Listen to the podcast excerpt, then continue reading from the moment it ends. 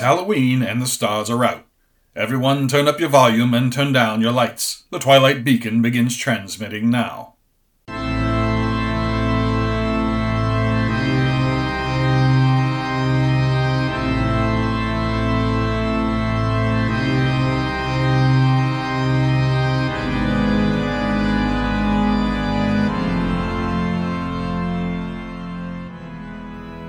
Jedediah D. Blackwell here, coming to you from the Twilight Beacon, here in the American Southwest.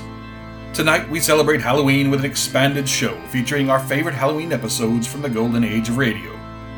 These stories are the perfect listening experience for the night when ghosts and monsters come to your home and knock on your door, so make sure your candy bowl is full before proceeding. Our first story for this Halloween aired on the radio program Quiet Please on Halloween in 1948 and is titled Calling All Souls. This is the tale of a man sentenced to death spending his last lonely night in a cell. As it happens, the night before his execution is Halloween, and on the night when spirits like to mingle with the living, his cell becomes much less lonely than before. And now, Calling All Souls, as heard on Quiet Please, Halloween Night, 1948. Quiet, please. Quiet, please.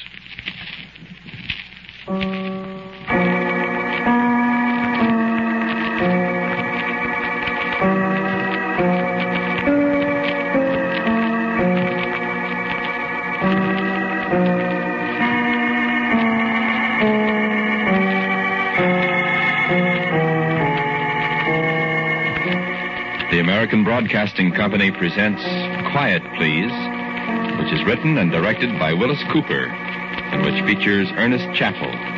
Quiet Please for today is called Calling All Souls.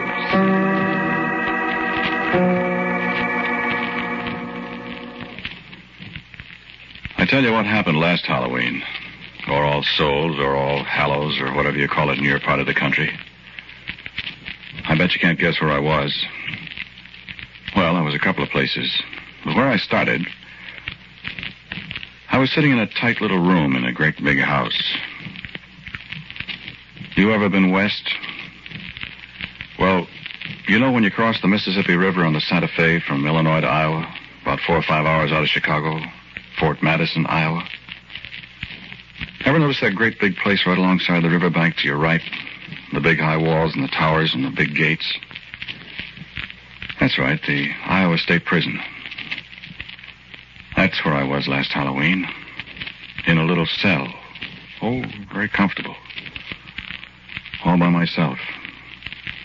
Waiting. And not much more time to wait. Sure. The death cell.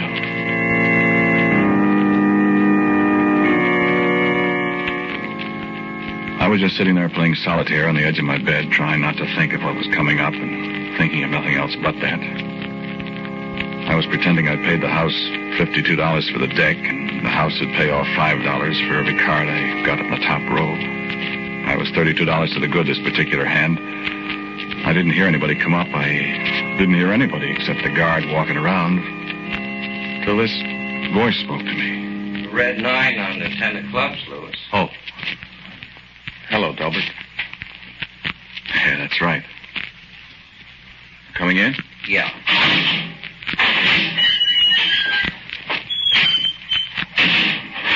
How are you?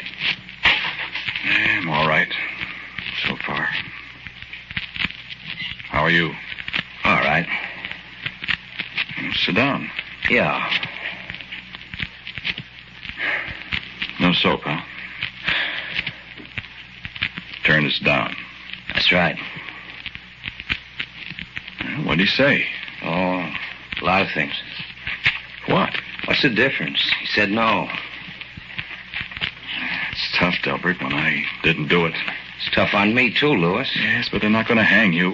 I begged him to give you a two week stay at least, but he said his conscience wouldn't let him. Conscience, huh? He said if he felt I could turn up anything at all in two weeks, he'd be tempted to give you the benefit of the doubt. You've had three stays now. Could you turn up anything? Lewis, Yeah, I know. I've done everything I could. I know. But I didn't do it, Delbert. I know you didn't. But proving it. You want to play cards? I guess I don't want to play either. Well, I've done my very best, Lewis. My very level best. I know, I know. It's pretty tough on me, though. Ain't it? Certainly is. No hope at all? No hope at all. No witnesses, plenty of motive, your fingerprints all over everything? I remember. Only I didn't do it. Who did you? Got any idea, Lewis? No idea at all. I thought maybe. I just opened the door after I'd knocked a dozen times. I just opened the door. And they were on the floor, I told you. I know. And I was so shocked. You know, I couldn't help it. I tried to. That's how I got the fingerprints all over. You told me. I. I admit I didn't like Harris. I didn't go for Etta very much either. But I didn't kill him, Delbert. You told me. I, I just went out there to ask him to let me have however, however much he could of that $2,000 he owed me for the pigs. You should have made all those statements about how you were going to get the money or else. I know it.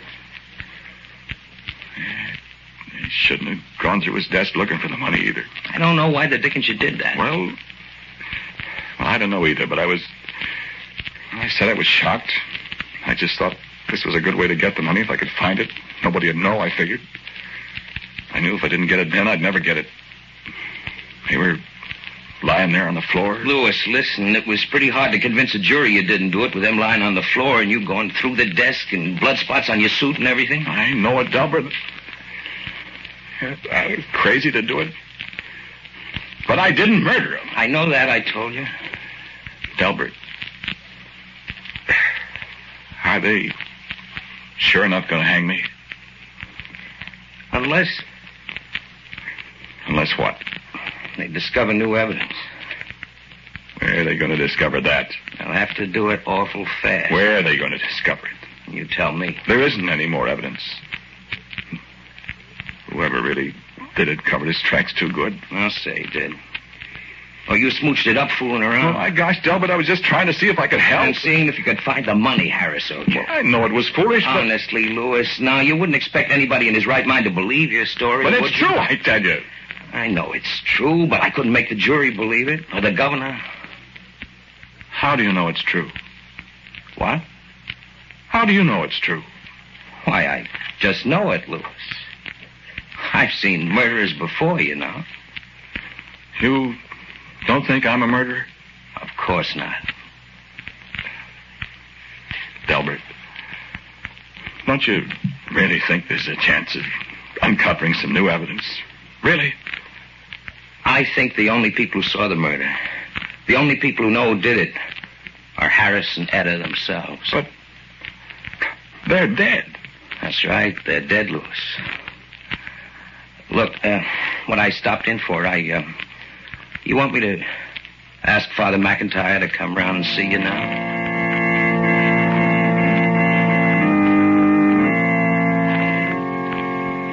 Thirteen steps up with your hands fastened behind you. Thirteen steps. Stop and turn around. The man says, Stand here. Look down the 13 steps at the reporters, the doctor with a stethoscope hanging around his neck. Feel a man tying your feet together. Feel the floor give a little underfoot. See how the man stays away from the little trapdoor, reaching out to make the rope tight around your ankles. Listen.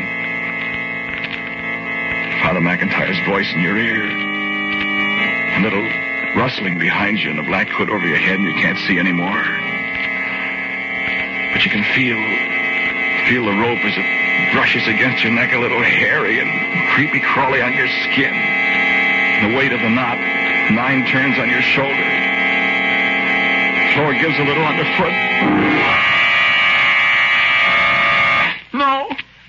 I can't. I, I can't. I thought I didn't do it. I tell you, I didn't do it.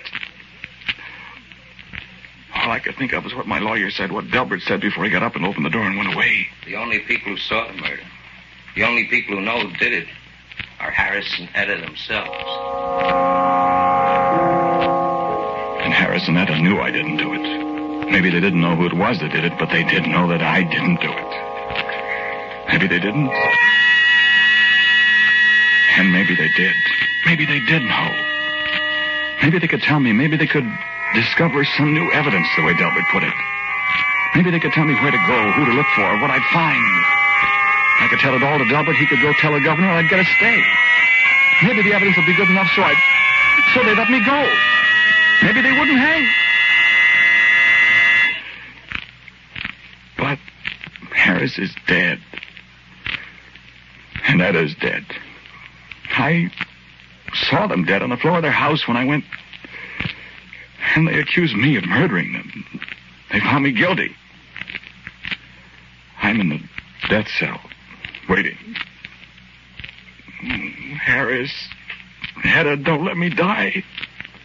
Don't let them. Etta, Harris, have mercy on my soul.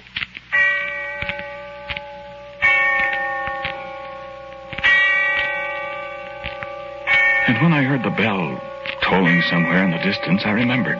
I remembered what night this was. This was All Souls Night. This was the night when the souls of the weary dead walked the earth again. I remember when graveyards yawn and tombs give up their dead. And the sound of the bell tolling away in the darkness of early evening. Calling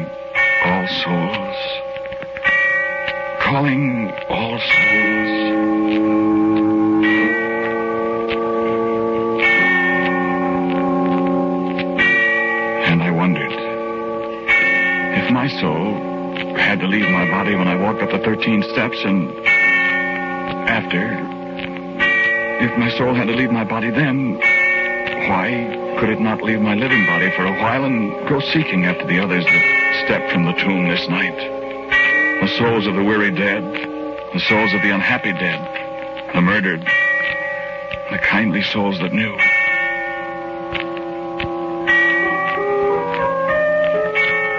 Then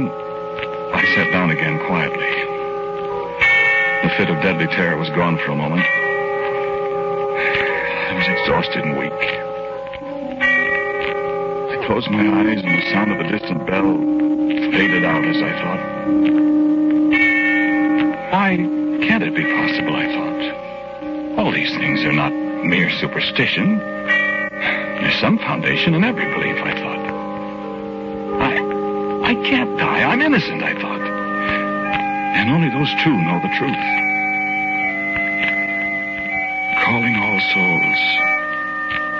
Repeated again to myself. Calling all souls. And I stood up.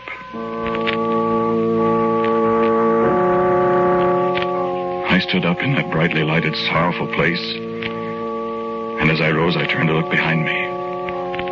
And there, on the bed, still in an attitude of despair, sat my body. Flash of darkness, the place faded away. The stone walls and the iron bars and the bare, narrow bed. The man in prison uniform seated motionless on its edge. And I stood alone in the darkness of a place I knew. Tall marble shafts gleaming faintly in the starlight. Curving gravel roadways hedge bordered. And the scent of moldering flowers in the darkness. A dry rustle of a weather-beaten flag at the head of a low mound beside me. And loneliness. All aloneness pressing inward upon me like a living thing. The eve of all souls. And suddenly, quietly in the cold shadows, little, little whispers of innumerable voices. Voices of the wandering souls that hastened past me, seeking their dusty desires across the face of the world they once all knew. And then a voice, speaking to me in the dark, speaking my name in the darkness, calling me. Louis! And another voice. Louis. And I knew I had won, for these were the voices of the two they said I murdered. Why, of course you didn't, Louis. Of course you didn't. And a little child, a little boy, ran up in the darkness and took my hand and laughed to hear my name. Do you remember little Tommy, our little boy that died when he was sick? And I remembered. And in the darkness, I saw many another I'd all but forgotten. Charlie Cullum, that was killed at Romagne in the Argonne 30 years ago. Albert Newhouse, my Boy Scout comrade that drowned so many years ago. Grace Williams, who died at her husband's hand. Crowds and crowds of the ones who had gone before, spending this, their brief holiday on their well-loved earth. And I, the only living soul among them, spending my brief moment with them to seek my life from them. On All Souls Eve a year ago. And I said, help me. And Etta answered me. What is there we can do now, Louis? You know I didn't kill you, Etta. Of course. Of course. They're going to hang me for it. You didn't do it. But how can I prove it? Delbert said if we could find new evidence. There's plenty of evidence, Louis, to be found. Where? How? Why, let me see. He found the money. That's why you couldn't find it, Louis. That... Ah, ah. But if he found the money, it must be gone by now. No, he has some of it left. But what good does that do? Why, there's a list of the numbers of the bills somewhere. They looked for it. They they couldn't find it. Have them look in the bedroom, Louis, behind the third drawer in my chest of drawers. I know where it is. It fell down there. Oh, that that's wonderful. That, that... But what good will it do now? Unless we know unless you tell me There's plenty of evidence, Louis, if you'll just look for it. He ripped his coat on the catch of the living room door. There's threads there that could be identified. you know who did it? You know who did it? Yes, we know. Yes, we know. Then tell me. Tell me, and I'll see. Delbert will see that he confesses. Look, uh, I, I tell you, they're going to hang me for it. Do you hear? Tell me. Oh. And you still hate me. And you haven't learned mercy since since you. You're going to let me die because you hated me while you were alive. Louis. You're going to carry it beyond the grave. You're going to keep it to yourself and let me hang. You hated us, Louis. Yes, I hated you and I hate you now. Ghost or no ghost, soul or no soul, I hate. No. No, Harris, have pity on me. It's all over now. There's no use hating me. Don't you hate the man that killed you? Don't you? No, Louis, no. We don't hate him. But you hate me. You're going to let me die. You know I'm innocent. You're going to let me die just because we didn't like each other on Earth. Louis, listen to us. There's no such thing as hate anymore with us. Then why don't you give me a chance to live? Go back, Louis. Go back to your body. Go back. Go back. To die. Dying isn't so bad, Louis. You don't see any unhappiness among all these souls, do you? I don't want to die. You'd rather save your life for a while at the expense of somebody else's life? But? I'm not guilty. And he is. Go back, Louis. Go back. I won't go back till you tell me who killed you. Listen to me, Louis. You're tampering with things that things that you have no right to know. Your soul has left your body before its time. You have come upon secrets that no living man should know. Your body is waiting for you. Go back to it while there's time. While there's time. It is only this one night that souls may walk the earth. And when morning comes, well, when morning comes, if you are still here, Louis, I can make you no promises. Go back, Louis. Tell me the man's name. No, Louis, no, it's none of your affair. None of my affair. Don't you understand what I said to you? They're going to hang me. None of my affair. Listen. prisoner. There was no need for you to send your soul out seeking us, Louis. I don't get that. We have been waiting for this night, Louis. Well, Tell him, Harris. He, he will have to come with us now. Yes, that is the law. You should not have come here. Louis, there is still time, but only a little time. If you go back now. I won't go back.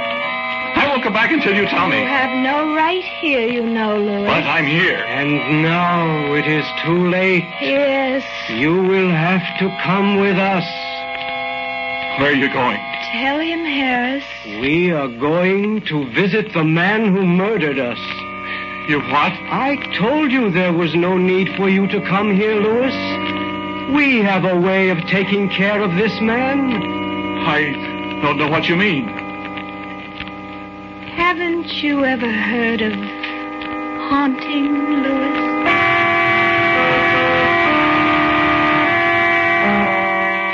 Come with us now, Louis. No. You must come. You're really going to haunt him? And make him confess? We are going to appear to him, Louis. What he will do, we cannot say. But when he sees us. Well, then I'm going back to the prison. No. No. I'll go back and I'll call the warden. I'll get Delbert. Tell him that there'll be a confession. Delbert will get me a stay of execution. Then when he confesses, I'll be. Who is it, Harris? Come with us and you will see. No, I'm, I'm going back to the prison. I told you, get things all set up. Oh, no, you changed your mind too late, Louis. Too late. Why? I. No, Louis. You have meddled too much. You have gone too far. The souls of the living have no place here. But you have come. We told you to go back while there was time, Louis. Yes, but. Now you must come with us. No. No. I want to go back. Come, Louis.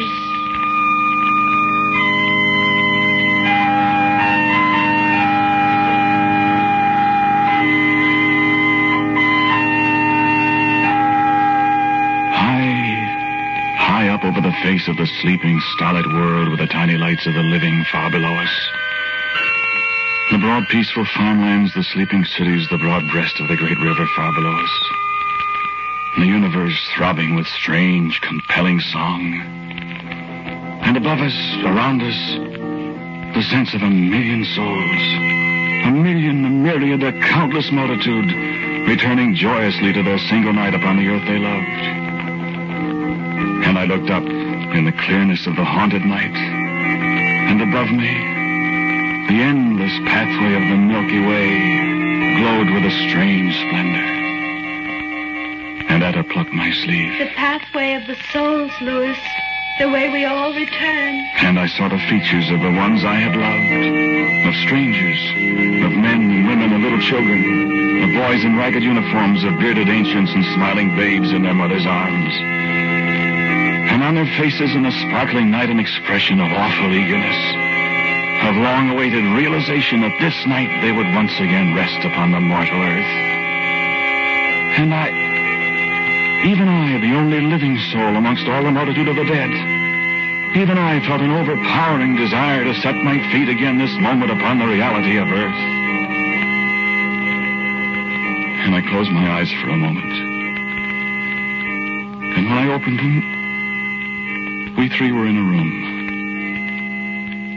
And on a bed there was a sleeping man.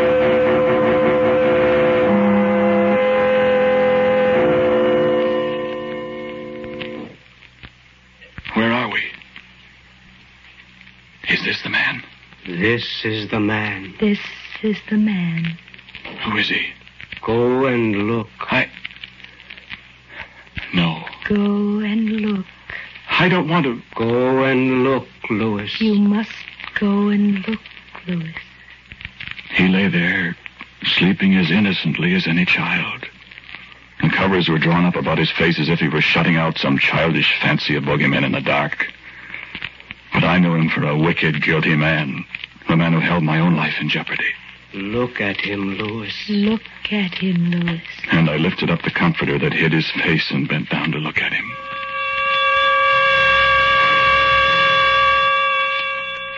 Delbert. Delbert. My friend. The man who had defended me in the courtroom and lost. The man who had gone to the governor, or had he gone, to plead for my life. Delbert. The man who told me, Of course I know you didn't do it. Of course he knew. He alone of mortal men knew the murderer. For the defender of the accused man was the murderer himself. Wake him, Louis. No. Wake him. Delbert. Delbert. Delbert, wake up.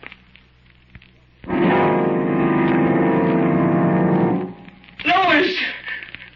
Louis, what are you doing here? He came with us, Delbert. Harris! Harris and Etta, Delbert. No! No, go away! You're a ghost! We are human souls, Delbert, come to hear your testimony. No! No, I won't tell you anything! You murdered them, didn't you, Delbert? No! You murdered us, Delbert. No, no, I... Confess, Delbert. I didn't do it! You did do it. You, Louis! You can't be here! Confess. Well, I... Confess. Louis must hear you, Delbert. Louis!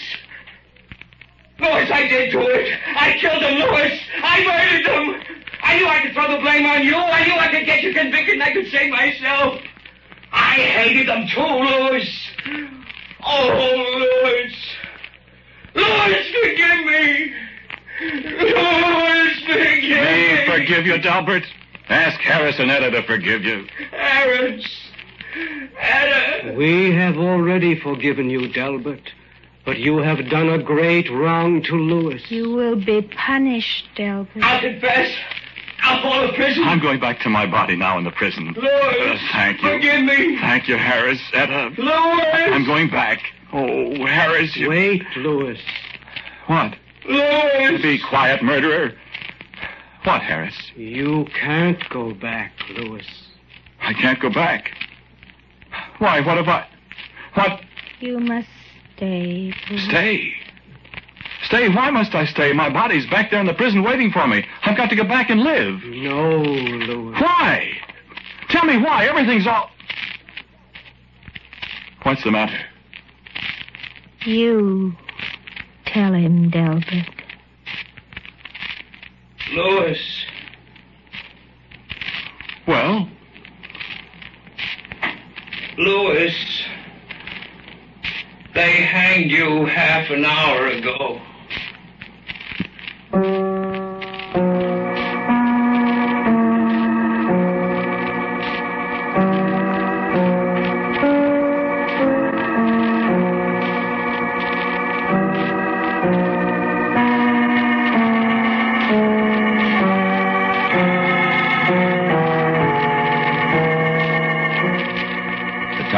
Today's Quiet Please story is Calling All Souls.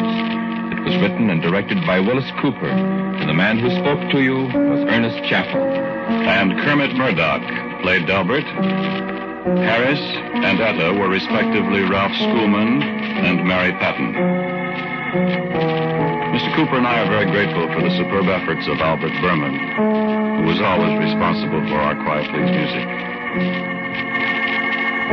Now, for a word about next week, here is our writer-director, Willis Cooper. Thank you for listening to Quiet Please again. Next week I have a story for you called Adam and the Darkest Day.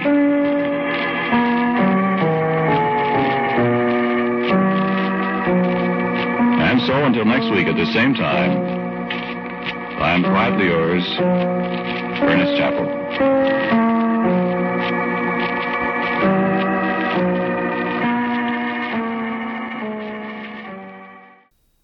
Enjoyed Calling All Souls from the Halloween episode of Quiet Please in 1948. Our next Halloween episode of Vintage Radio is from Inner Sanctum, the delightfully creepy showcase of horror tales that set the standard for decades to come. This story, with the bluntly gruesome title A Corpse for Halloween, aired on a Halloween night 1949. It tells of a man with a guilty conscience over an incident in the jungle. And now, years later, that deadly night has come back to haunt him on Halloween in the concrete jungle, where the hunter will now become the hunted. And now, A Corpse for Halloween, as heard on Inner Sanctum, Halloween Night, 1949.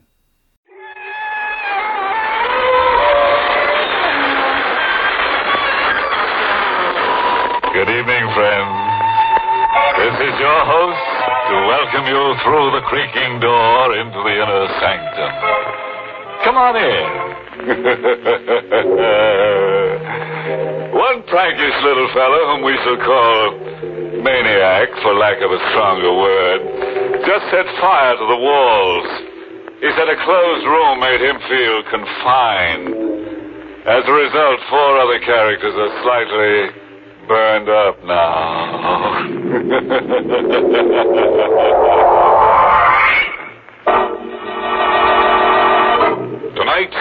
Inner Sanctum Mystery, Corpse for Halloween, was written by John Roeburt and stars Larry Haines in the role of Jimmy with Berry Kroeger as Cavanaugh.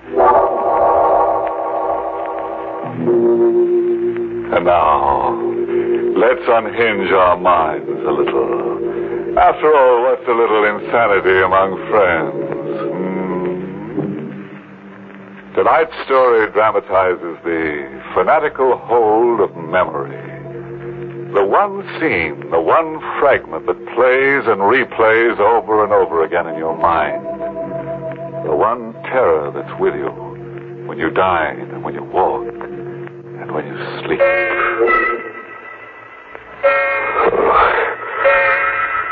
Sleep. Who can sleep? I'm here in the 35 cent flop, but I'm in the Burma jungle.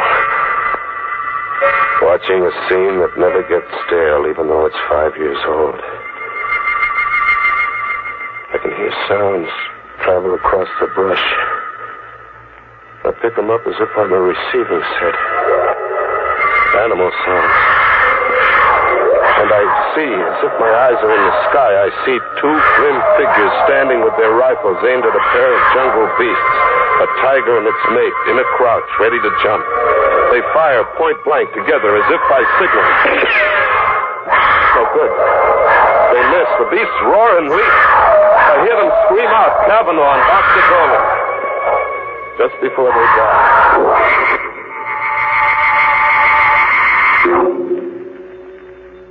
Five years. And you've been everywhere trying to forget. And you almost do forget. But it edges right back into your mind by itself. Like like when a guy suddenly sneaks up on you in the night. Do you have a match? What? Do you have a match? Oh, yeah, yeah, sure. You uh, popped up on me so suddenly. You're a nervous man. Thank you. I have a parcel with me. For you. For me? What are you kidding? No. I have a parcel for you. Here, take it. Uh, wait a minute. Hey, hey, hey, wait! But he's gone. Just the way he came. As if he's. He's a chip off my sanity. As if there'd been nobody. But there is a package left with me. The mind doesn't dream up a package. A cardboard box, heavy kind of. And tissue, lots of tissue around something that that had the feel of a head. It is a head. The stuffed head of a jungle tiger. Its mouth fixed in a snarl that sends the blood hammering to my head. Doesn't make sense. No good figuring it out. Toss it into the river, box and all, and get away. Get among people. Yeah. Yeah, Rocco's. Go to Rocco's. Get the jukebox going and slip into a fog. Coffee, Rocco. Jimmy, I got something for you. For me, Rocco? A package. A guy come in before and leaves a package for you. See? For Jimmy Fox. Your name on it. My name? My name's Jimmy Scott. You know that. Scott, yes, but the man says your name is also Jimmy Fox. He says he knows. He knows.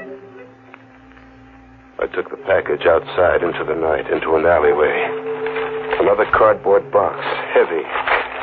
And, and tissue, lots of tissue around something that had the feel of a head. It was a head, but not a tiger's this time. It was a human skull. It shone with a hard white light where the moon touched it. And then it seemed to speak. Do you have a match? What? You're being an idiot. It isn't the skull talking to you, it's me. You? Where are you? I'm behind you. I, I don't see you. It's because you're afraid to. See me now? Yeah. A black suit and a face grinning at me like. like a laughing mask. It is a laughing mask. Well, why are you wearing a mask? Why not? Tonight's Halloween. Ha- Halloween. Sure. Halloween. Not everybody plays jokes. Oh, gosh, I should have remembered it was Halloween. Can you identify the skull? Identify. Look, what kind of a gag are you trying to... Suppose I give you an hour to identify the skull. It's eight now. Until nine o'clock then, Jimmy. Uh, wait! Hey, hey, wait! He was gone again. As if there'd been nobody. Just another big chip off my sanity. I really had to get away from myself now. I hit the back streets, and, and then somewhere a big neon sign across a tenement pulled me off the sidewalk. It read, The Tillary Street Boys Neighborhood Association. Halloween costume ball. Public invited. A girl in a boot, masked like a witch, stopped me at the door. Mask, mister? Uh, mask. Oh, uh, sure, sure. Give me one. Black, green, yellow, or purple? What's your favorite color? Uh, yellow. All right, here you are. Fifty cents. There you are. Oh, Oh, what? just a description left with me. I'd almost forgotten. Uh, are you Jimmy Fox? Suppose I was Jimmy Fox. What about it? This grocery bag was left here for you. A man told me to tell you. You forgot it somewhere. And he said that he'd meet you one place or another later. Here, take it. By the shape of it, I'd say you had a Halloween pumpkin inside. What if I told you there was a human skull inside that grocery bag?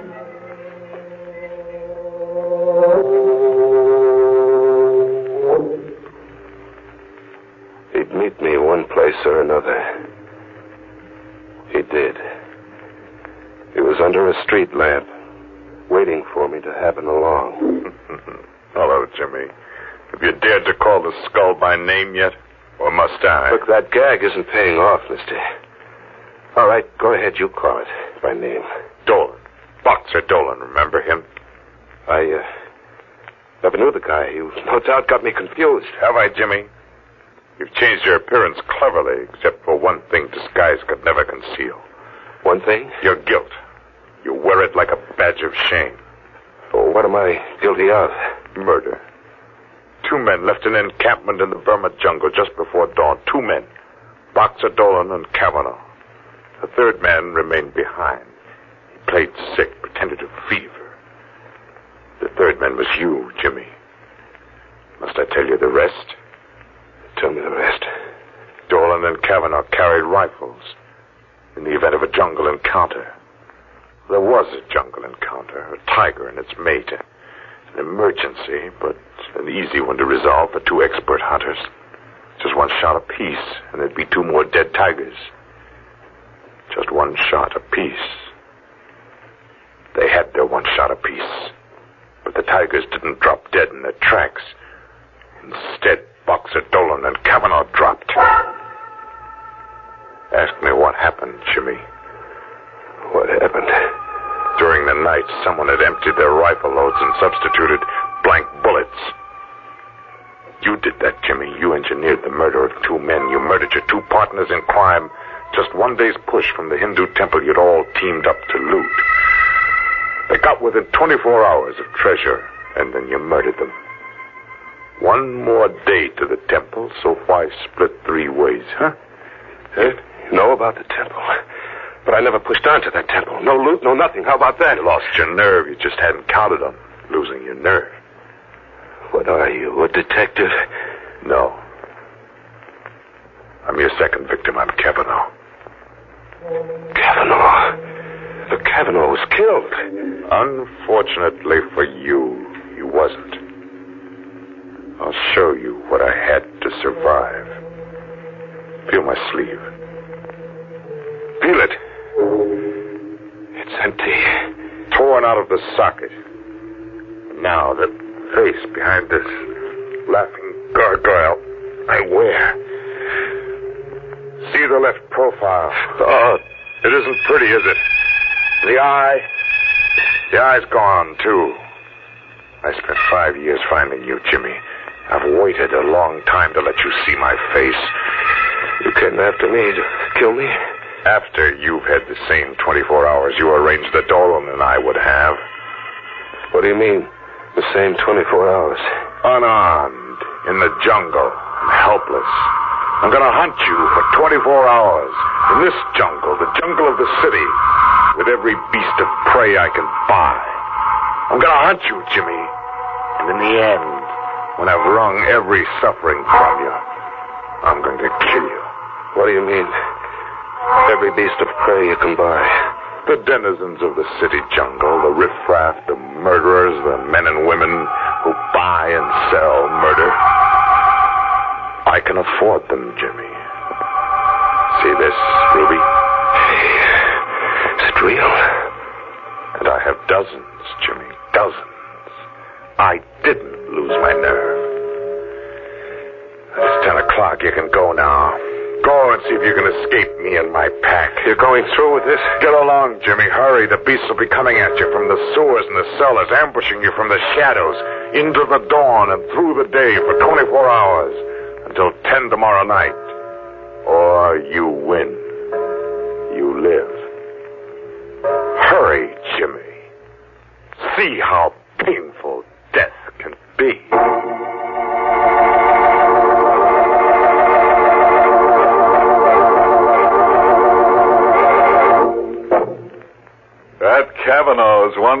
I never want to uh, hunt me up.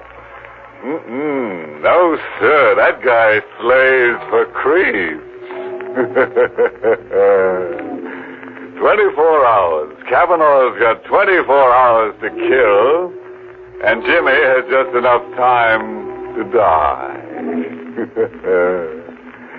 yes, you know, Jimmy might win out over Kavanaugh.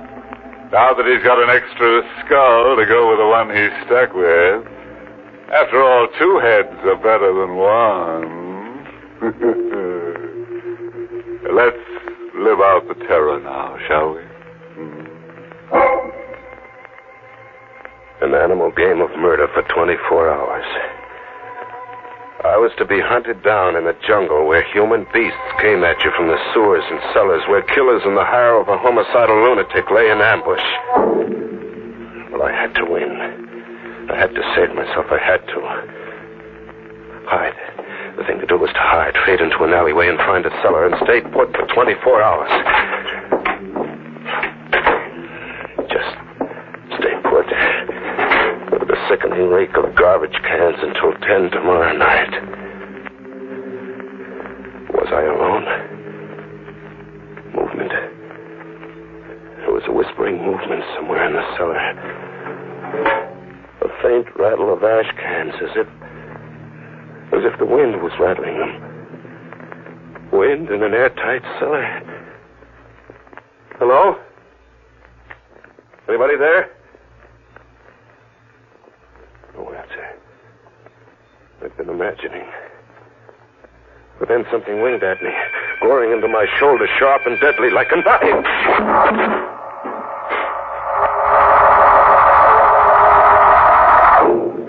I came to, bleeding from a shoulder gash.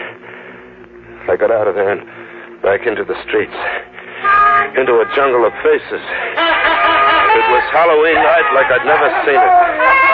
Masks and costumes on kids of six and old crones of sixty. A crazy jungle of witches and snarling sea captains and lunatics. They couldn't all be in the hire of Kavanaugh. And then, where a fence was plastered with circus posters of jungle animals, A zany looking guy was shooting from the hip at the poster while making menacing faces like a bad man. I caught a whiff of powder in the night air. The shot had burned into the poster. I crept up behind him. Faking a gun with my fist in my coat pocket, I rammed against his back. Get him up, pal. Oh, Reach. I, I got nothing, and I'm Sam. Your gun. I want your gun. Hand it over. Oh, sh- sure. Yeah. Now walk. Walk up the block and don't turn back to look.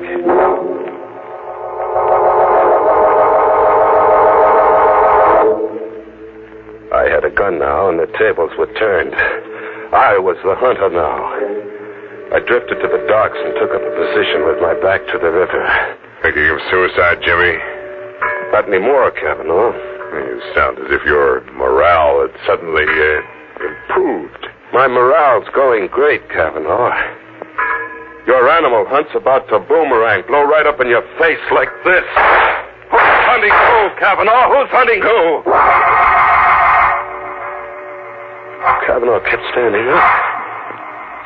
Three bullets, point blank, enough to blow his head off, but Kavanaugh kept standing up unharmed.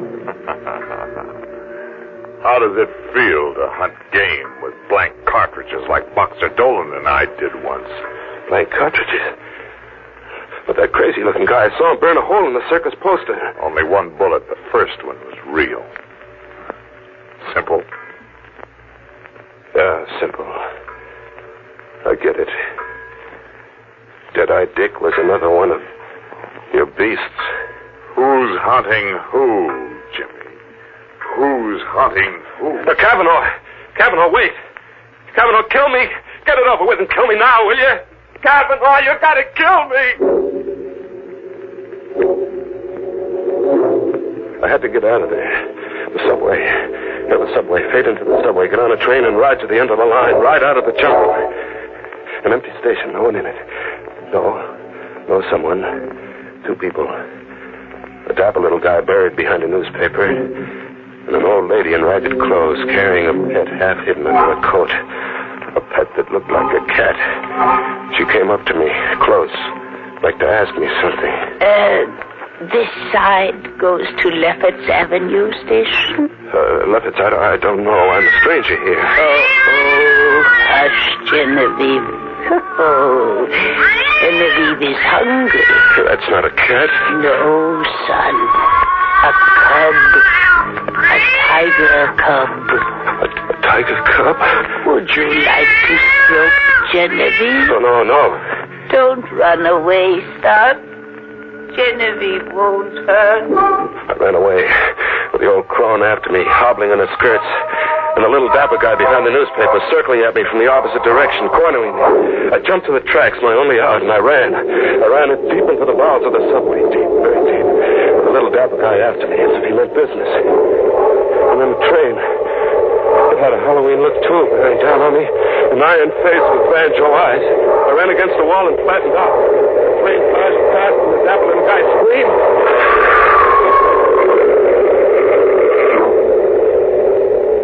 Kavanaugh was shy, one beast in this jungle.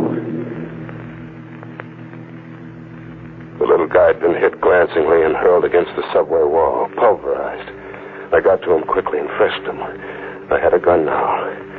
A gun with bullets that killed. I ran. I ran a half mile underground to another station, and then back on the streets. Back in the animal game. It was three in the morning. A neon sign read Tillary Street Boys Neighborhood Association. Halloween costume party. People were straggling out. The fun was over. Oh. What? You remember me? Uh, no. I'm the witch who gave you a free mask and a grocery bag that you forgot somewhere. And and you're uh, Jimmy Fox. Jimmy Scott. I, I used to be Jimmy Fox. Sister, are you all right? Am I all right? Uh, I mean, are you just what you look? A, a sweet kid with brown eyes and a heart. Are you drunk? No, no, no, beat. I'm dead beat. I've, I've got to hole up somewhere, get some shut eye. I, I've got to, or I'll die. You're sick? Yeah, yeah, I'm sick, sick. If, if I could just sleep around the clock until 10 tomorrow night, if an angel came along and said, come home with me, I'll put you up. Come home with me, Jimmy. I'll put you up.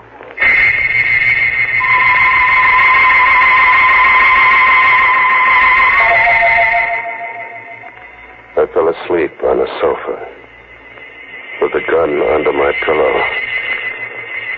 and the girl on a chair watching me anxiously.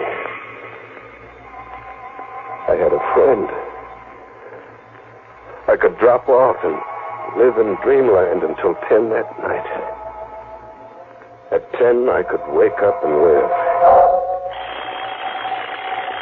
Coming awake, I heard the alarm we'd set go off.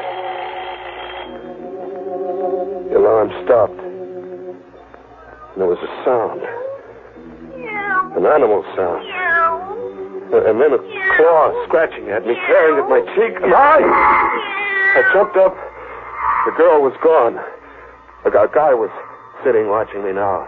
A skinny kid with a heavy shock of hair, not a day over 21. Oh, that's a lousy way to have to wake up from a sleep, pal. Lousy way. There was an animal clawing at me. My cheek's bleeding. And Genevieve, she isn't housebroken. Still a little wild. You should have seen her dash for the kitchen when you let out a scream just now. Genevieve. Who are you? You're Jimmy Fox, huh? Yeah. I got something for you. For me? Yeah, it was given to me to give to you. Here. A, a ruby. Hey, wait a minute, look. It's 10 o'clock. I set the alarm for 10, and it's 10. Well, it's only a quarter of. That clock's always 15 minutes ahead. Now the game's over. It's 10, and you can't cheat. I've, I've won, Kavanaugh. You can't go back on your promise, Kavanaugh. You can't. What are you trying to get over, pal? I don't I've won. You can't cheat. I won't betray. A gun. Pal, you're crazy. Here, wait, look. Oh! You're crazy. It's 10, and I won't uh, betray Kavanaugh. I've won.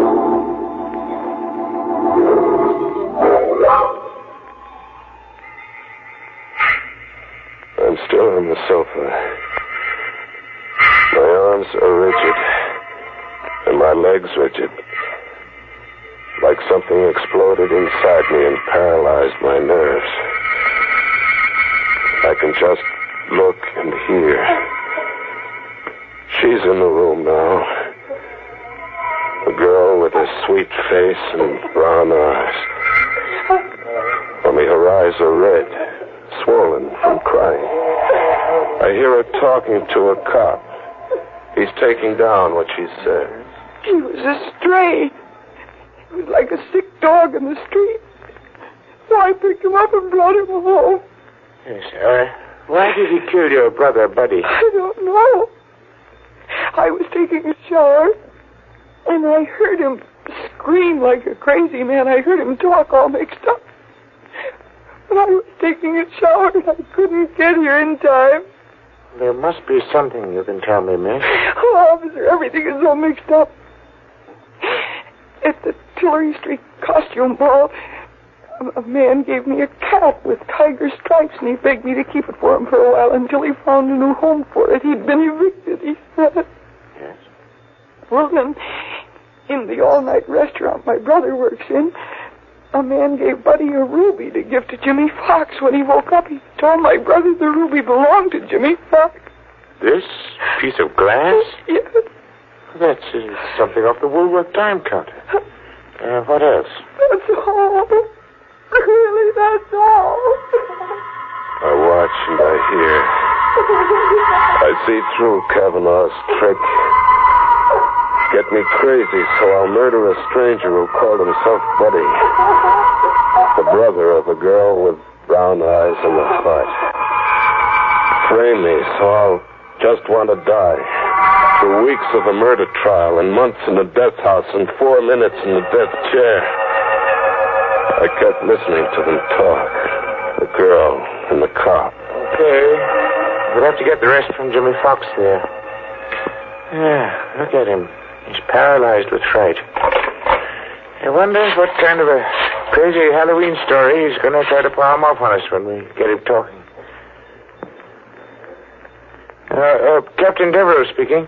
Uh, McAvoy, send a police ambulance to 445 10th Street, apartment 3 rear. And McAvoy, see that a straitjacket's on that ambulance.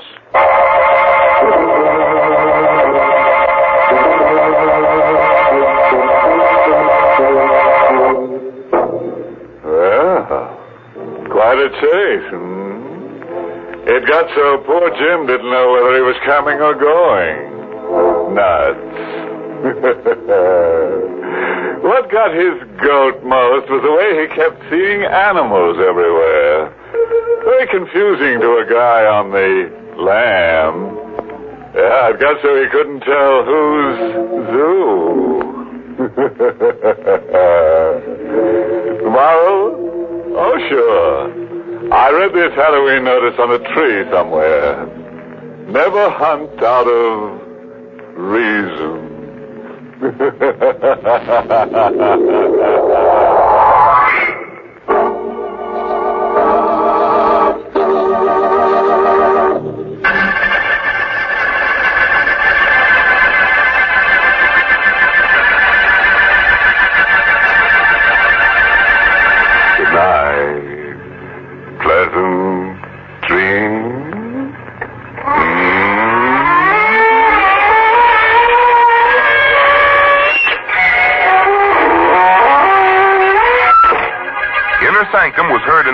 States over CBS, the Columbia Broadcasting System, and has been rebroadcast for servicemen and women overseas. We hope you enjoyed A Corpse for Halloween from the Halloween episode of Inner Sanctum in 1949. For our next Halloween episode, we return to the radio program Quiet Please. This story, named Don't Tell Me About Halloween, is a campy take on the premise of immortality and all its pitfalls. The narrator recounts his centuries of long life and all he has accomplished. All in all, it seems like a good life, but there is one catch. He has to spend one night per year with his wife, which wouldn't be too bad if she just wasn't so jealous. And now, Don't Tell Me About Halloween, from the October 27th, 1947 broadcast of Quiet Please.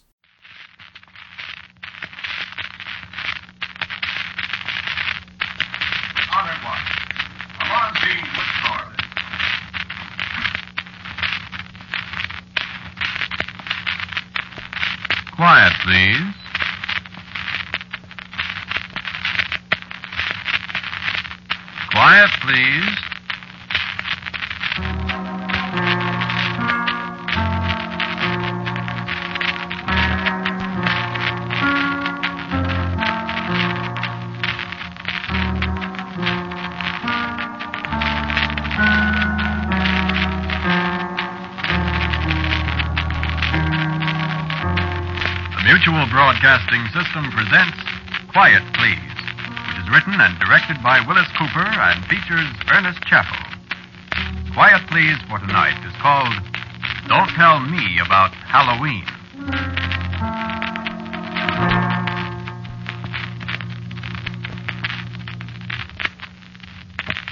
Uh, I'm going to kill my wife tonight. Or maybe tomorrow night.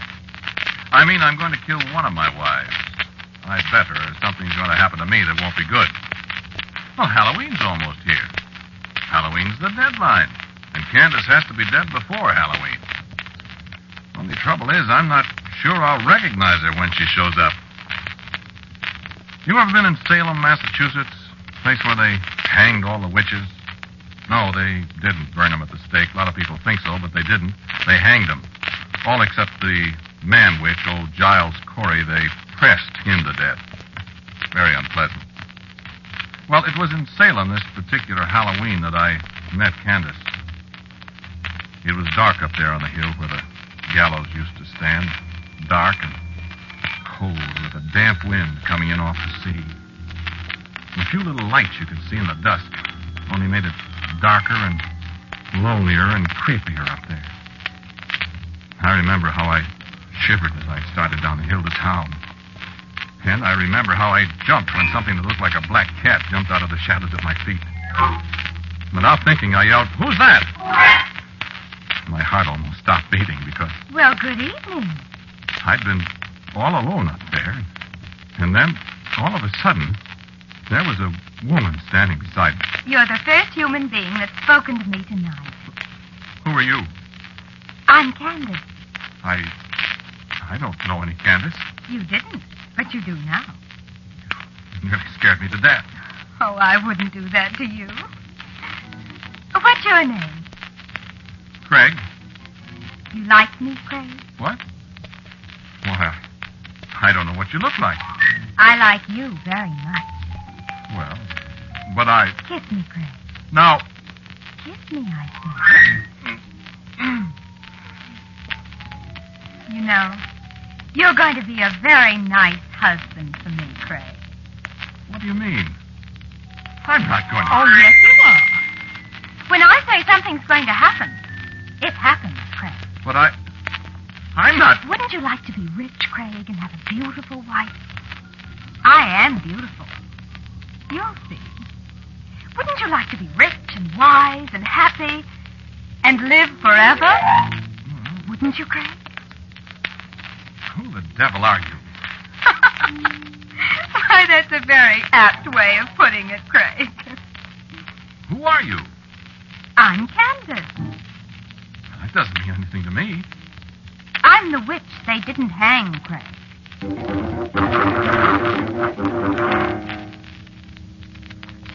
Well, she was right. I am rich. Whenever I need money, which hasn't been for a long time now, I ask Candace when she comes to see me at Halloween time. I am reasonably wise, I suppose. I'm quite an authority on American history, quite well considered at the university here. And while I can't say I've lived forever, I have lived 253 years. Now, that's right. You see, I met Candace on the hill above Salem in the year 1694, two years after Cotton Mather stopped hanging witches.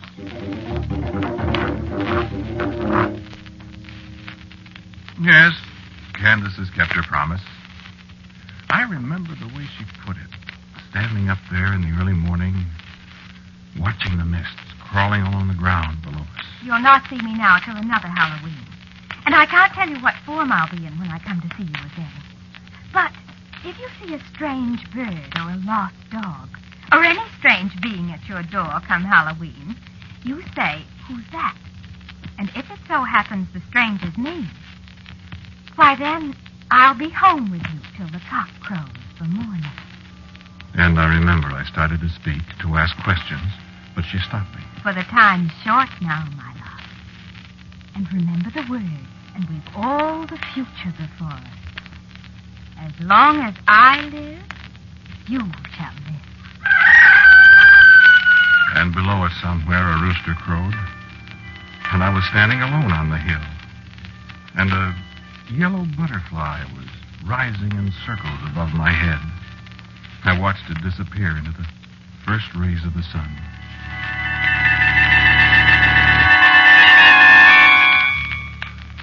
No, I didn't believe it either. And yet, we were only two years away from the witchcraft trials, and whatever may be said today, the belief in witches didn't die as quick a death as modern historians would have you believe. I was there. I know. Besides, I had married a witch.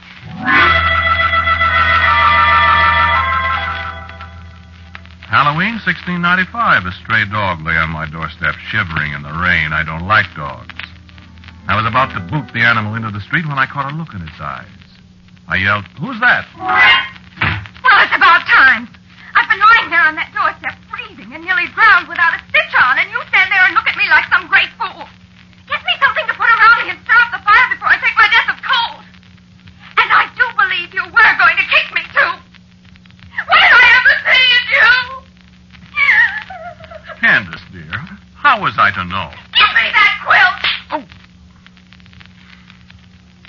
oh, she was all contriteness and apologies in a moment.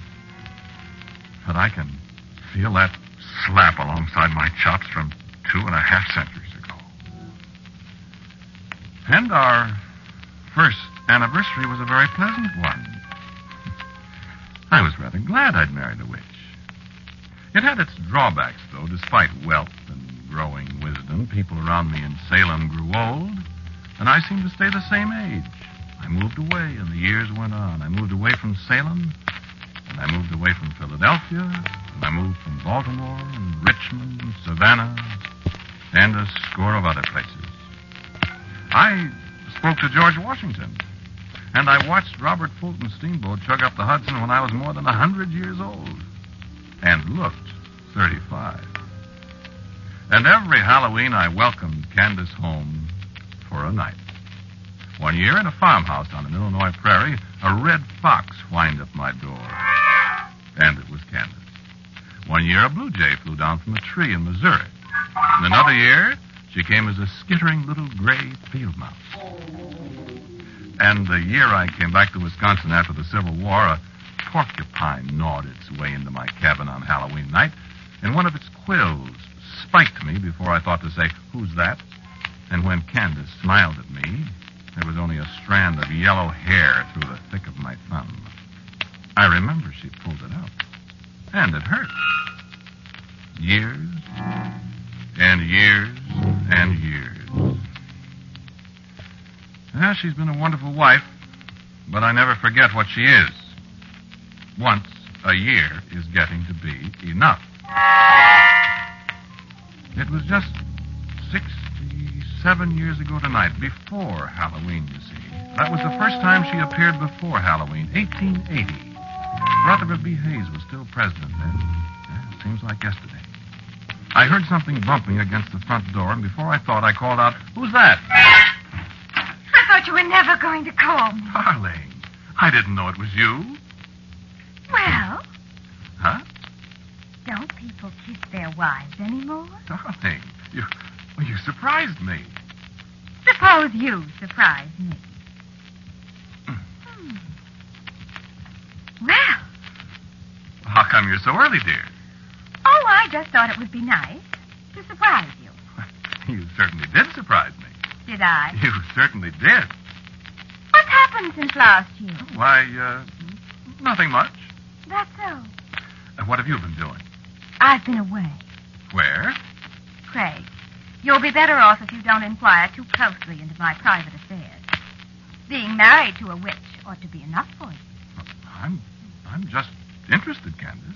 Like I'm interested in what you do when I'm away. What? I am interested, you know. I don't know what you're talking about, dear. You don't. No. Don't you ever get lonely while I'm away? What? Why, certainly. Mm-hmm. What are you talking about? You know what I'm talking about, Craig. I don't either. You forgetting that I'm a witch, dear? What? you can't keep anything from me, Craig. Don't you know that? Why? Oh, I won't punish you, Craig. But you mustn't run around with red-haired girls. Why, I don't know what you're... Oh, yes, you do. So I just decided to take that temptation away from you. Candace, what did you... Look over there at the window, darling. And I looked. And peering in the window out of the darkness was a frightened, tiny red squirrel, its teeth chattering with terror and cold. She's still got her red hair, dear. Candace. Candace, did you do that to her? Of course, dear. No, no, don't try to rescue her, Craig. I've got other plans for your little girlfriend. What are you going to do? Listen. Now come here and kiss me. Hmm. Good.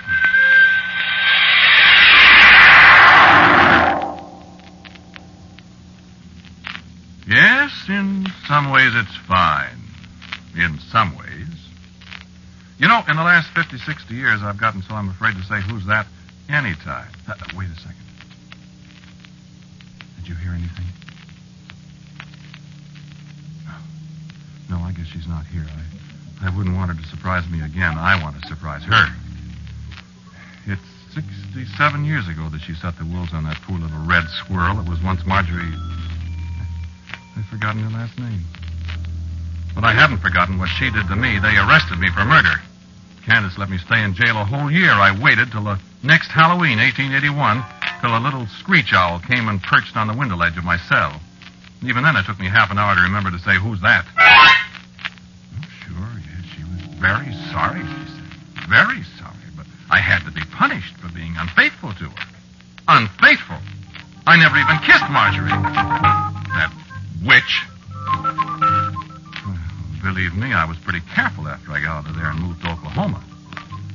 I had any female acquaintances, I stopped seeing them along in early September. But, Donnet, how'd you like it if you only saw your wife once a year? And if you knew you, she could turn you into a caterpillar or a hippopotamus or something whenever she got miffed with you? You'd look around, too, just like I did.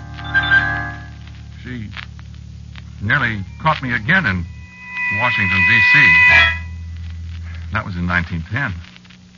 I'd been a good boy for nearly 50 years. Well, pretty good, or at least careful. I was standing outside the door of the Willard Hotel that Halloween night. A big moth dropped out of the darkness and lit on my shoulder. Candace likes to be a moth, I think. She's appeared that way 15 to 20 times. Well, I knew at once what it was. My conscience was reasonably clear, so I just said, Who's that? Hello, darling. Welcome back, Candace, dear. Been a good boy. Perfect, darling. Love Candace? Mad about Candace. You better be. Now, Candace. You living here now? In the hotel? I, I hope you like it. I've never been in Washington before. we'll go sightseeing tomorrow. Oh, I saw quite a lot of it. Flying in. Yes? Who's that woman? What woman? Why, Craig, darling, where on earth have you been?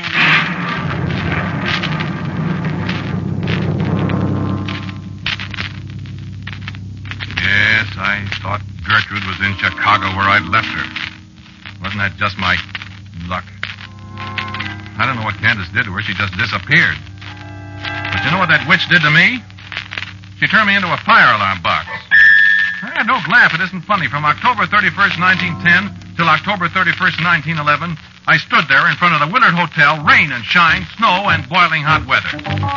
And nobody even turned in an alarm on me. Of course, they did paint me in the spring. Then at half past 11 on Halloween, a little black dog came by. I tried to say, Who's that? And I made it all right because I could hear gears clicking and wheels turning, and there we were, Candace in a black fur coat, and me in a blue serge suit all plastered with red paint. You look perfectly awful, Craig. Well, how do you think I feel? Oh. Well, now maybe you won't be chasing other women, my dear. Candace, I, I promise I'll never do it again. You'd better not, sweetheart. I'm a very jealous woman. So I noticed. And if you think that was bad, how would you like me No, to... no, Candace, please. No, no. Don't tell me. You may kiss me now. Oh. And don't get paint all over my coat. Oh.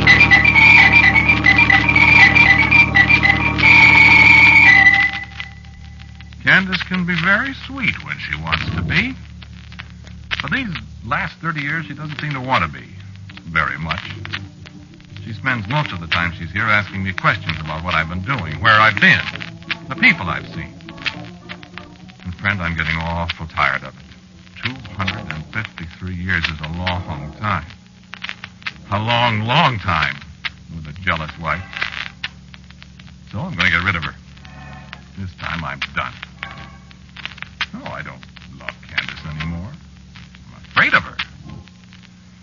I told you I got this job here at the university in the history department. I've got this little cottage up here in the hills where I go every Halloween. Well, I I don't want Candace barging in on faculty row. Well, I'm not supposed to be married here. And you know faculty people.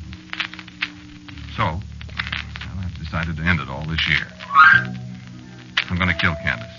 But that is, I hope I am. When she appears, I, I'm not going to say who's that. I'm going to kill her. And then Alicia and I are going to be married. Oh, I, I forgot I didn't tell you about Alicia. Uh, here comes Alicia now. Uh, I, I'd like to have you meet her. Uh, this is Alicia. How do you do? Alicia and I are going to be married. Yes, indeed. Right after Halloween. Alicia's secretary to the Dean of Women. That's how I met Craig. Well, I hope you don't mean to imply I was flirting with the Dean, Alicia. Oh, goodness, no, dear.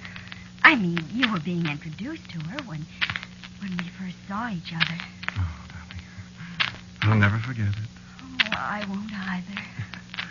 Isn't she pretty? Oh, Craig, you mustn't talk that way to strangers. I'm sorry, dear, but you are pretty.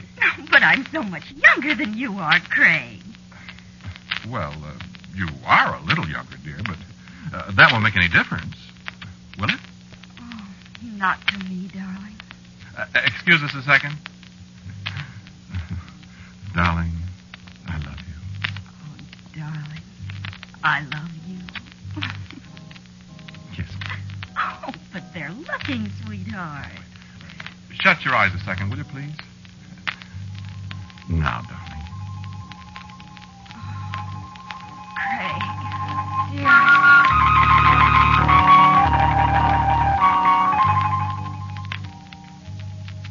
You like her? Quite a girl, isn't she? Nothing at all like Candace. Man, am, am I tired of Candace. Uh, wait a second, the phone's ringing. Uh, I'll be right with you. Hello? Hello, darling. This is Alicia. Uh, hello, dear. Are you going up to the cabin today? Uh, I'm just leaving, darling. Oh, I wish I could go with you. Well, I do too, but, but I'll be back in a day or so. Oh, couldn't I, please? No, no, dear, no. Uh, you know it can't be done. I wish I could. Well, it isn't practicable, dear. Uh, I'll hurry back. I could drive up tomorrow. I'll probably be back tomorrow. I'll miss you. I'll miss you. I just wanted to say goodbye. I love you. I love you. See you in a day or so, honey. All right. But I wish I could go along. It, it can't be done, sweet. Drive up and Uh, no, no, no, you. don't, don't do that. Uh, Alicia, wait. Oh my gosh, she can't do that if she does it. Hello, hello. Uh, get me, uh, get me uh, three, four, one, two, J.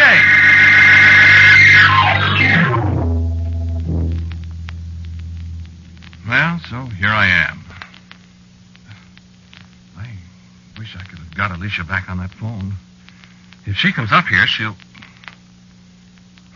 She won't. She's got better sense. Yeah, let's see. What time is it? hmm Well, let's see. Revolver with a silver bullet. The old Revolutionary War bayonet I had at Valley Forge. A Bowie knife Dave Crockett gave me. Pretty well fixed. Come on, Candace, honey. Come on. Just come on in.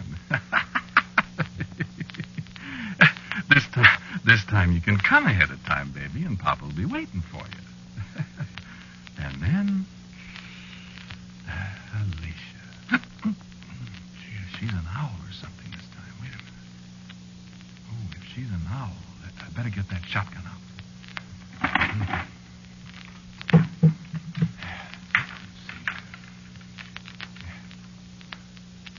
Now, Candace. Look out. What the dickens was that? Oh, oh, a moth. A moth, eh? Well, well, well, Candace. Here, where's that Saturday Evening Post? Light somewhere, darling. Light. Huh? There. Oh, mister, you're not going to get away this time, sweetheart.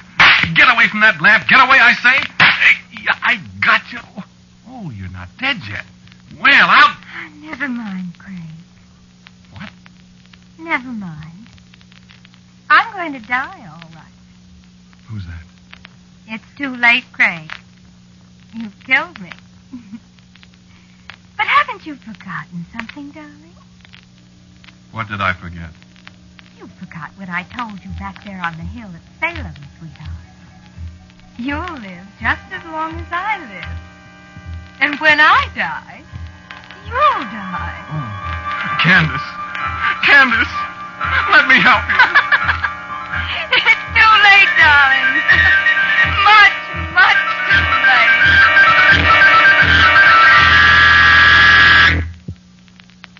Hello. Hello, this is Forest Ranger Station. Oh, hello, Brad. Oh, this is Joe Thomas. Listen, Brad, you better call the county cops or somebody. Well, I don't know. Well, I'm at the little cabin halfway up Latigo Canyon. You know, the one with the red shutters? Yeah, well, I was on my way up to the station, see, and I, I meet this girl. Please be quiet, will you, lady? This girl and her car's busted down. Well, I picked her up, and she wants to come up here. Uh, what's your name, lady? Alicia Dean. Alicia Dean. So she's going to meet this fella here, she says, and I left her out, and I was just starting away, and I hear her scream. Scream, you know, holler. So I stop and run inside, and she's yelling her head off. Lady, lady, please. Yeah. yeah I don't know, Brad. It sure looked awful strange. No, there wasn't no guy here. No. Nothing but a squashed moth. One of them big death's head moths, you know. And a skeleton. Yeah, a skeleton. All dried up and dusty. It was maybe 250 years old. And that's all. Just him and the moth. Funny, ain't it?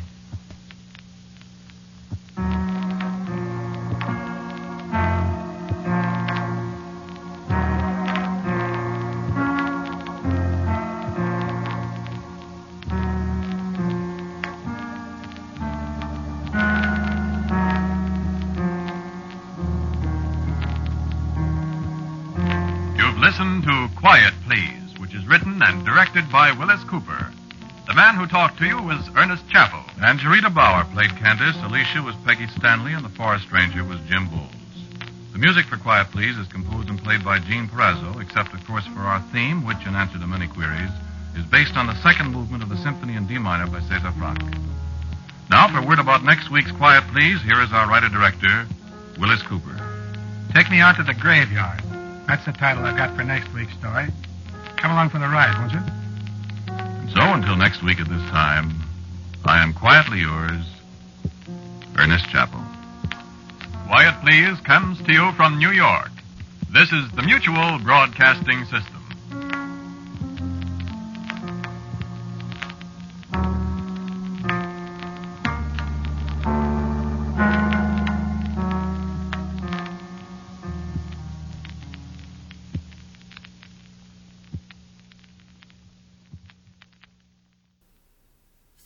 Just listened to Don't Tell Me About Halloween, the Halloween episode of Quiet Please in 1947.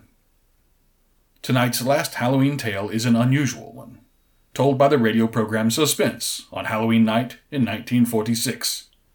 When this story aired, the concept of the horror movie zombie had not yet entered pop culture. The undead creatures that modern audiences recognize wouldn't be devised until the landmark horror film Night of the Living Dead terrified filmgoers over 20 years later. Earlier concepts of the undead were mostly limited to blood sucking vampires, haunting ghouls, and the occasional reanimated corpse. Lazarus Walks takes a different approach, with a man who believes he has narrowly avoided a deadly accident, only to find he has been deeply changed. And now, Lazarus Walks, as heard on Suspense Halloween Night, 1946. And now, Roma Wines, R O M A, made in California for enjoyment throughout the world. Roma Wines present Suspense. Tonight, Roma Wines bring you Mr. Brian Donlevy as star of Lazarus Walks, a suspense play produced, edited, and directed for Roma Wines by William Spier. This is the truth. Do you understand? The truth. It must be the truth. It has to be.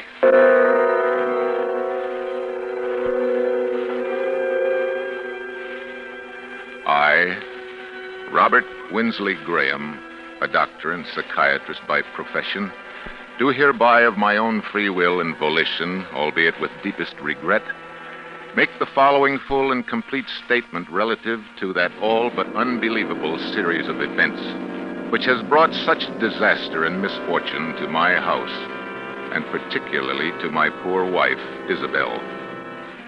It had its beginning, properly speaking, some two months ago, to be exact, on the evening of August 25th. We were in the drawing room, Isabel at the piano practicing, as she said, her Aunt Jane and I on opposite sides. Isabel, what's the matter?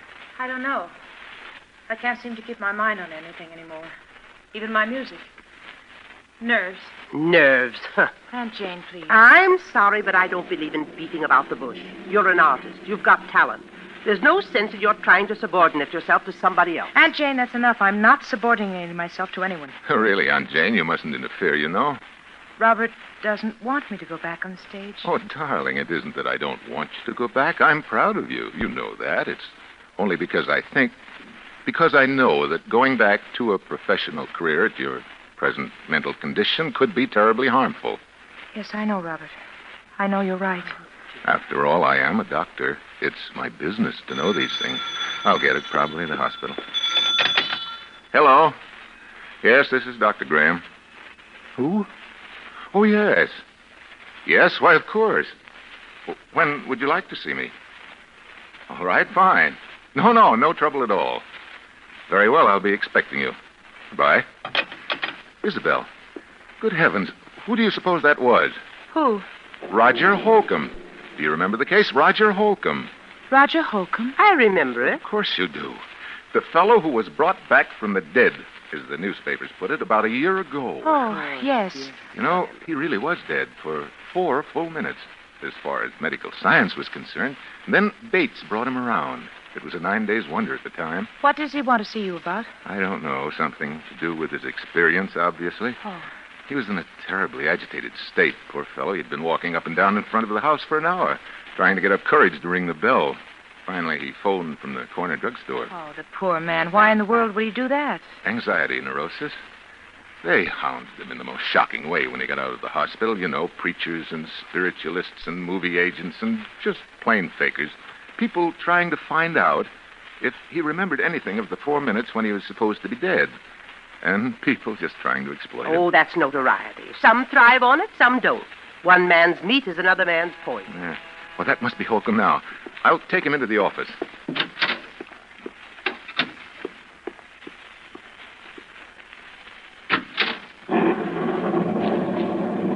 Dr. Graham? Yes. You're Roger Holcomb? Yes. Come in. Thank It's a pleasure to meet you, Mr. Holcomb. you. Is it? Sit down. Oh. Why did you come to me, Mr. Holcomb? Huh? I was told that you specialized in strange cases. Things that other men can't explain. Yes, that's true in a way. You know what happened when I got out of the hospital? How they followed me and questioned me, hounded me day and night, trying to find out if I remembered anything, if I'd experienced anything beyond the grave. Yes, I remember that. And then you remember that my answer was always the same that I remembered nothing, that I knew nothing. Well, I was wrong. Oh? Oh. What did you experience during those four minutes? I don't know.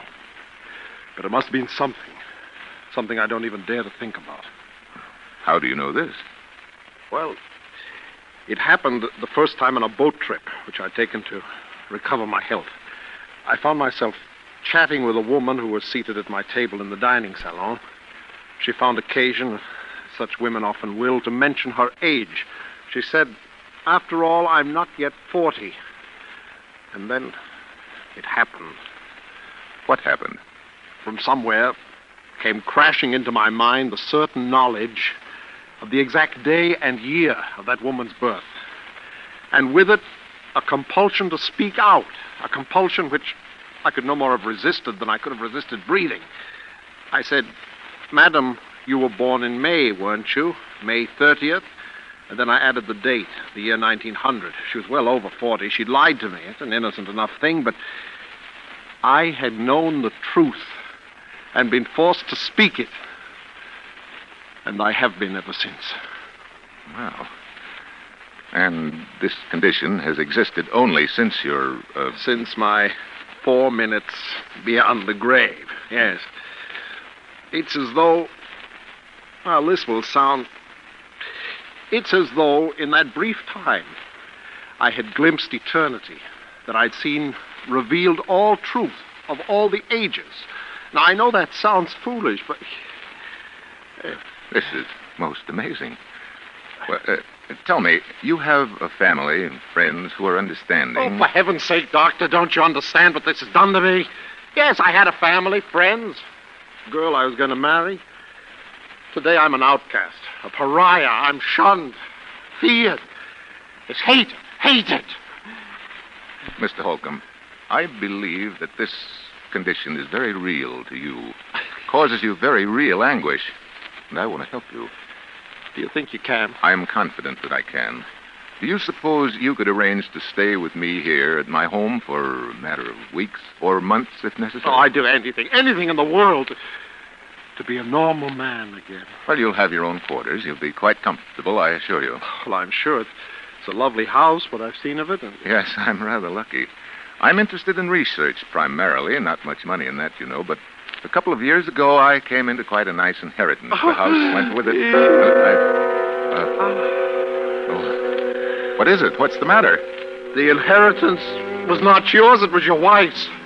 The house is your wife's. You are penniless. That's true.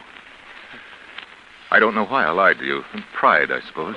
I'm sorry. I I couldn't help it. I- I'll go now. No, no, please. It was my fault. It's a small matter. But you see now that. I want to help you. Do you believe me now?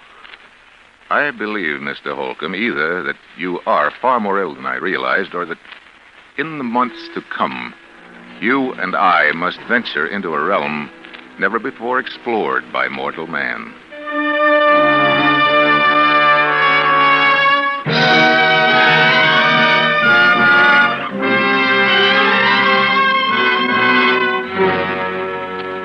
For suspense, Roma Wines are bringing you Brian Donlevy in Lazarus Walks, a radio play by Robert L. Richards from a story by J. Marion Speed. Roma Wines' presentation tonight in radio's outstanding theater of thrills, Suspense.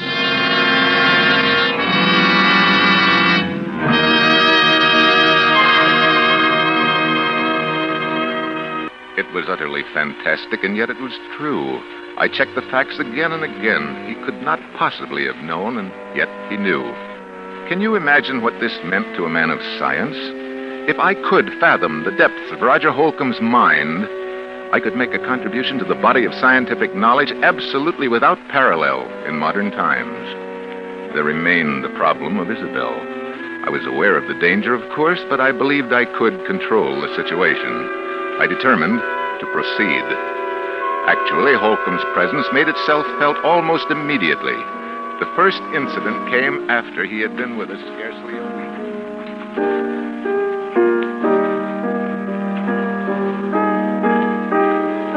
Isabel, please stop that playing and listen to me. Aunt Jane, you know Robert has said I mustn't talk about it.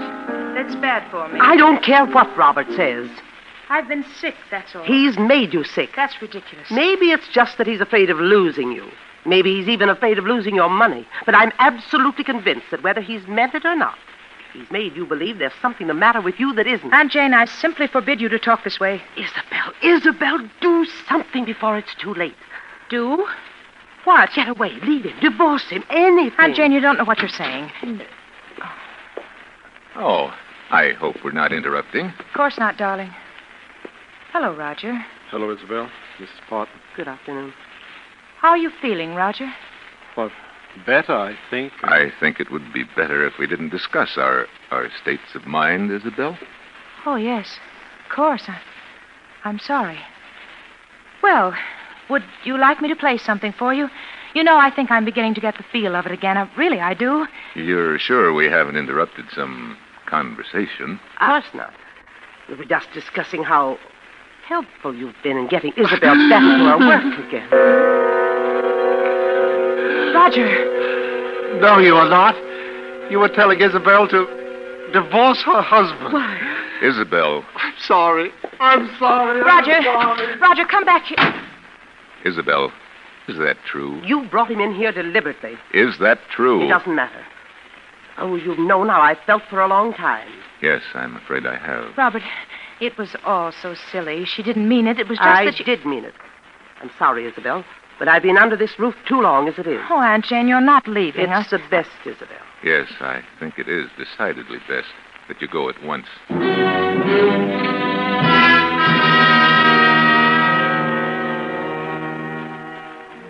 It was this incident which gave me my first insight into the relationship which was destined to develop between Isabel Roger and myself. The first and most obvious result was that Isabel and I became further estranged as each day passed. It was difficult to speak of even the most casual things with this strangely terrifying specter of truth always at our elbow. The situation reached its inevitable climax the evening that Leopold Serinsky, the famous conductor of the Los Angeles Symphony, was to call on Elizabeth with a view to a resumption of her professional career under his auspices. I gave a great deal of thought to that evening. Uh, it had to be handled with the greatest tact and care. Robert, you. You will help me, won't you? Of course I will, darling. Robert, D- does he have to have dinner with us tonight? Roger? Isabel, you know how I stand on that. Oh, yes, I know, but just this once. Even once, Isabel, to keep him in his room like a spoiled child when we have guests might undo everything I've accomplished in weeks. I know, darling, of course you're right, but. Oh, Roger, come in. Robert, Yes? I was wondering if I mightn't be excused. Just tonight. You're having dinner with us, Roger. Must I? You know you must, Roger, and you know why. Roger, don't you want to we- meet Mr. Serinsky? He's really a wonderful person. Yes, indeed, I would very much, but you... You know, Roger, I made my debut with him in 1934. I did a concert with him every year until. Until Isabel was very talented. I was. I, I am. Roger, I'm going to play with him again, you know. He, he wants me to open the season in November. Can you imagine what it means to me? I'm so glad, Isabel. And Robert has finally given his consent, haven't you, dear? Robert? Robert, I'm sorry. What was it you said, Isabel? I said you'd given your consent to my playing with Serinsky. I. Isabel, you know I don't want you to think that I'd ever stand in your way. Yes, I, I know, dear. I'll do the the Emperor concerto, and and you'll come to hear me. You do want to, don't you, Roger? Well, I... Please, Isabel, don't ask me things that I What's can't... the matter? What's the matter with both of you? You act as though you thought I wouldn't be able to appear. As though the whole idea were hopeless or something. Isabel, please. I am going to play. And I'll be better than I ever was. You know I will, don't you? Don't you? Yes, yes, of course, Isabel. You'll play wonderfully. No. No, Robert, no, that's untrue. You're very certain that Isabel will be prevented from ever playing again by death. Death? Oh, Isabel, forgive me, forgive me. Death? No. No, it's not true. Tell me it isn't. Roger. Roger, who's going to die? Answer me. Roger, do you hear me? Answer me. Answer me!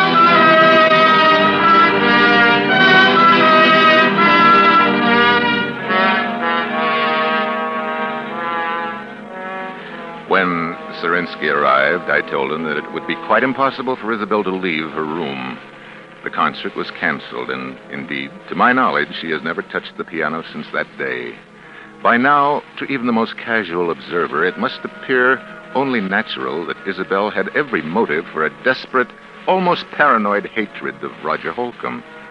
This much was clear to me, the rest not yet. As a precautionary measure, I prescribed a drug for Isabel, which she at last consented to take. I gave her her own supply, and she administered it to herself as I had directed. But one thing, from any point of view, was certain. I had to keep Roger and Isabel apart. Perhaps what I feared was indeed inevitable. I honestly did not think so at the time.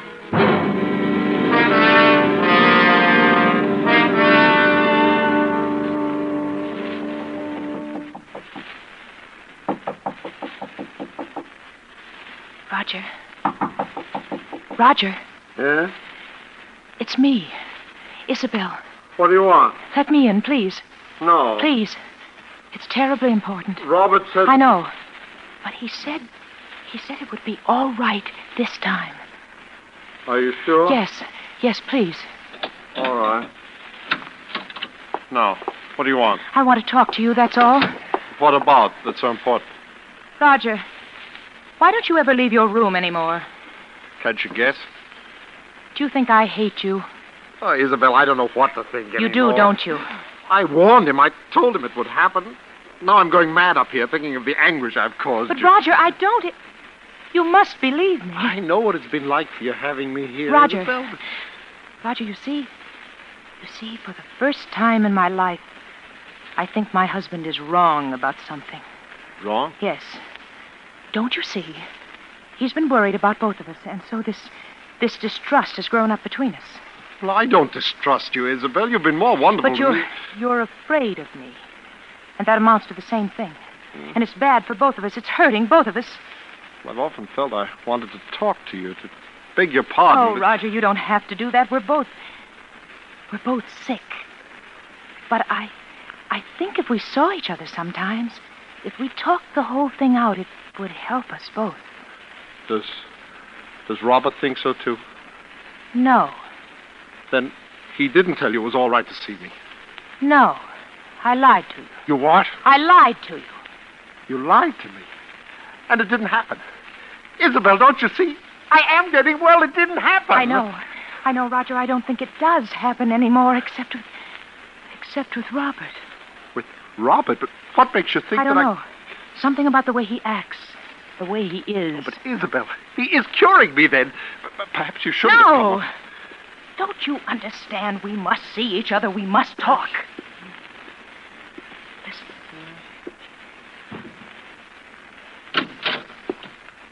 Isabel, Robert, something's happened that I must tell you. please, you're completely Oh, overwrought. but Robert, it, it, it, it- I must insist. Isabel, why did you do this? I'm sorry. You'll have to have a sedative right away. Isabel, get the bottle from your room. Oh. Mine? Yes, yes, hurry. All right. Robert, she lied to me. Yes, yes, I know, but uh, Roger, I must absolutely forbid you to talk now. You must trust me. Well, all right, but but later I want to have a long talk. Of course we shall. Here it is. And I brought my hypodermic, too. I'm glad you did. The other one's mislaid somewhere. Will you give it to him, please? I? Yes, this has upset me rather badly. My hands are shaking. Oh, Robert, I'm terribly sorry. No matter now. Give him the hypodermic. In the upper arm. That's right. Yes.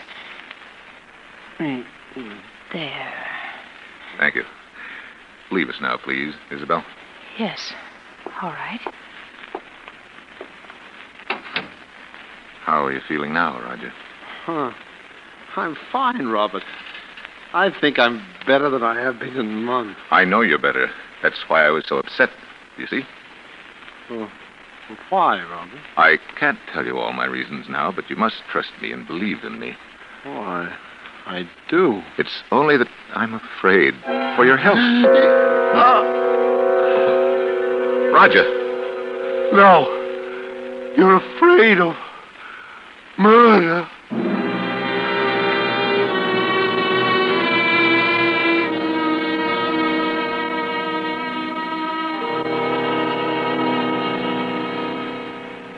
It was clear to me now. I knew I must take immediate action. I knew that the most terrible consequences might result if Isabel were alone with Roger Holcomb, even for a moment. For he knew. He said so. There was no other explanation. I thought it through most carefully, and yet, no plans are perfect. No man is infallible.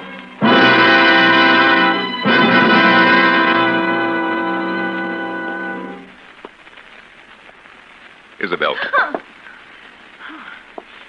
Robert, you frightened me. what were you doing? Why, nothing. Don't lie to me, Isabel. I'm not. I, I was. You are coming from Roger's room. No, no, I swear I wasn't. Isabel, don't you understand that you're sick? That I've insisted on these things for your own good and his? All right. I was going to talk to him, but I haven't. Oh, Isabel, why do you try to tell me that? But it's true, Robert, really true. Is it? Roger. Roger, What? What's the matter? look. Oh, no, it couldn't be. It is. He's dead. Dead. The hypodermic by his side. The drug. Your drug. Your hypodermic. But it, it's only a sedative. Except that in large quantities it's fatal. You know that. Oh, Robert, no. No, it, listen to me. Oh, Isabel, why? Why when I warned Robert, you? Robert, look at me. Look at me. It's Isabel. It's your wife. You can't. pu- No. Where are you going? Robert, come back here. I'm going to call the police.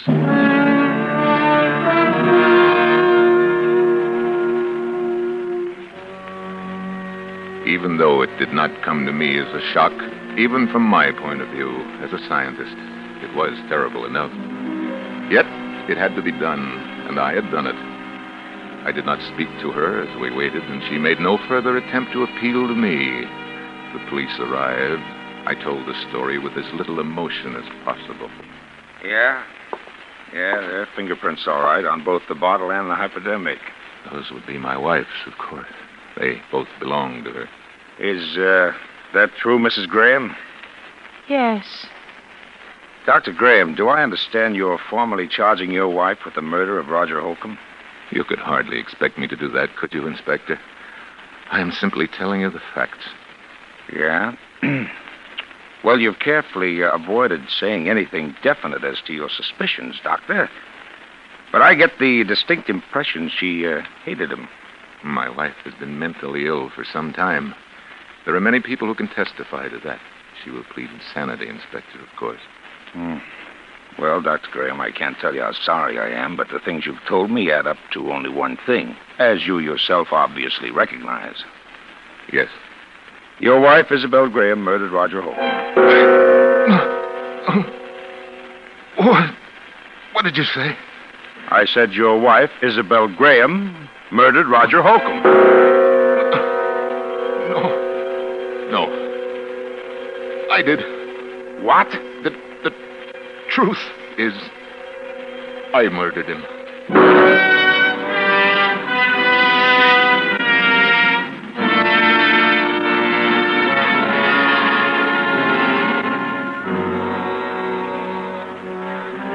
No plans are perfect. No man is infallible. Yes, I killed Roger Holcomb, and I had planned to dispose of Isabel for many months. I had never loved her. I had loved only science, and I wanted her money, and Holcomb found it out. That was the risk I ran. That any chance lie in his presence, either by Isabel or myself, would bring out the truth. And it did. I had no alternative once he discovered that but to kill him. It was easy enough to throw the blame on Isabel, but I had not counted on that terrible compunction for the truth. That strange affliction of Roger Holcomb's and its power over me. Did it transfer itself at his death to me, or was it conscience? It is a pity that it had to end this way. It was a fascinating case.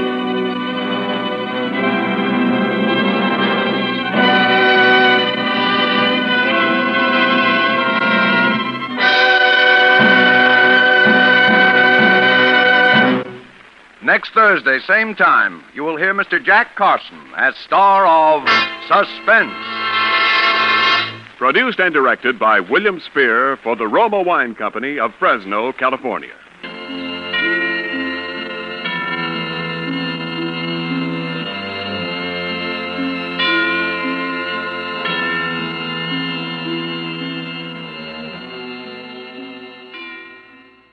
That will wrap up this episode of The Twilight Beacon, as well as our October run for 2022. The Twilight Beacon will return in 2023, with another season of vintage radio episodes to thrill you and chill you in the spirit of the spookiest season. In the meantime, you can follow The Twilight Beacon on our various social media accounts or on your favorite podcast apps for programming updates and special one off episodes during the off season. Until next year, this is Jedediah D. Blackwell saying goodnight, everyone, and good luck getting to sleep.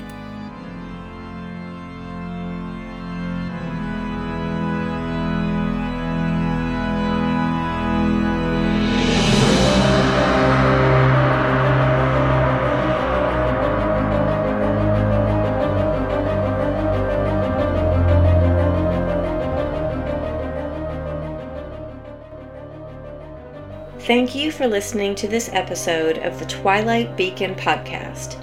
New episodes are released on thetwilightbeacon.com during the month of October and can be found on your favorite podcast apps and streaming services. The Twilight Beacon podcast is produced and edited by Jason and Jacob Burgess. Music by Alexander Nakarada. Special thanks to the Old Time Radio Researchers Group and OTRR.com. Visit thetwilightbeacon.com for archived episodes and a schedule of upcoming shows. You can follow the Twilight Beacon on Facebook, Instagram, and Twitter for the latest program updates.